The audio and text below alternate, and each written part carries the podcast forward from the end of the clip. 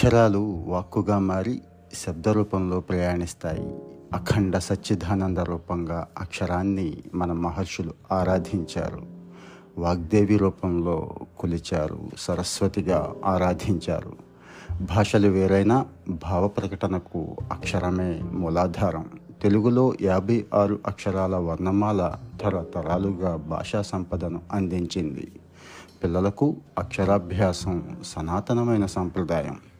ఓంతో ప్రారంభించి శ్రీకారాన్ని దిద్ది నమశివాయ అని అక్షరాలు దిద్దించే సంస్కారం కొందరిది. మరికొందరు ఓం శ్రీ నా మా అని అభ్యాసం ప్రారంభిస్తారు. ఏ విధానమైనా అది అక్షర సుముహూర్తం. ఒకే అక్షరంగా సృష్టికి మూలమై ఉద్భవించిన ప్రణవనాదం ఓంకారం.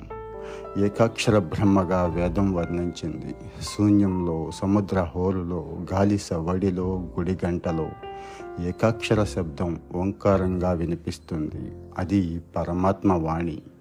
అనేక ఇతర ఏకాక్షర శబ్దాలు ఉన్న మోక్ష సామ్రాజ్యానికి ఓంకారాన్నే ప్రామాణికంగా చెప్తారు. రెండు అక్షరాల మంత్రాలు అనేక స్తోత్రాల్లో కనిపిస్తాయి. అక్షరాలు ఎన్ని ఉన్నా మంత్రానికి ప్రాణం అక్షరంలోని బీజశక్తి.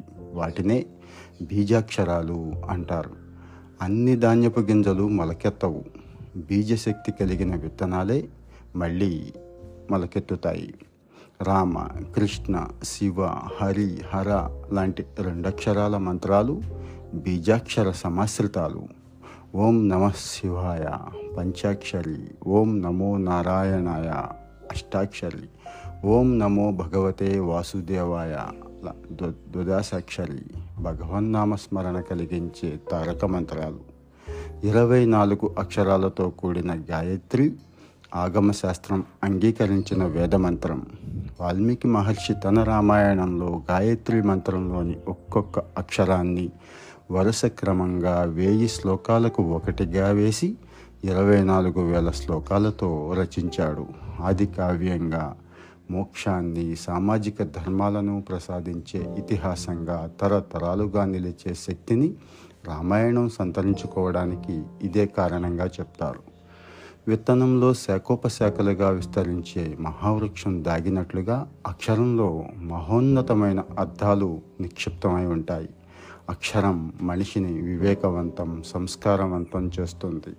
అక్షర విన్యాసాలు చాలా ఉన్నాయి. అవి అనంతమైన కళారూపాలు.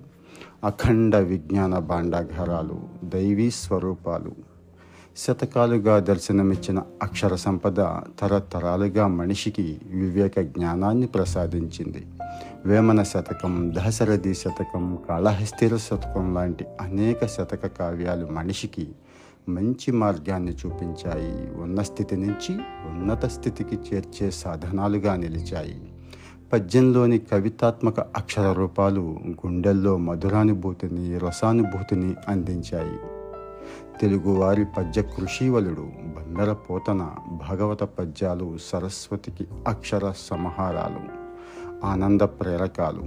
చమత్కారంగా ఒక కవి ఇలా వర్ణించాడు. పద్యం ఒక బంగారు పళ్ళెం దానిలో వర్ణన ఛందస్సు సొగసు కథాగమనం. అతిశయం ఆర్ద్రత వడ్డించిన మధుర పదార్థాలు.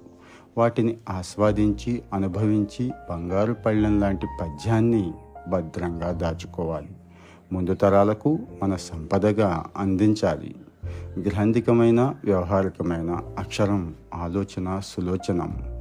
వాడి వేడికల అక్షరాల పదునుతో శిల్పంగా చెక్కి సత్యం ప్రియంగా అందాలను దిద్ది నిజాన్ని నిర్భయంగా మలిచి తీర్చిదిద్దిన వ్యాస పరంపర మనిషిని తప్పకుండా మంచి మార్గంలో నడిపిస్తుంది.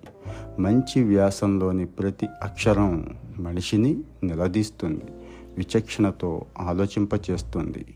ఇతిహాసాలు పురాణాలు ఉపనిషత్తులు వేదాలు వీటి రూపేణ మానవ సమాజానికి మంచి చేసే సంస్కరణే అక్షరయజ్ఞం అక్షరం సంస్కృతి సౌధానికి మహద్వారం.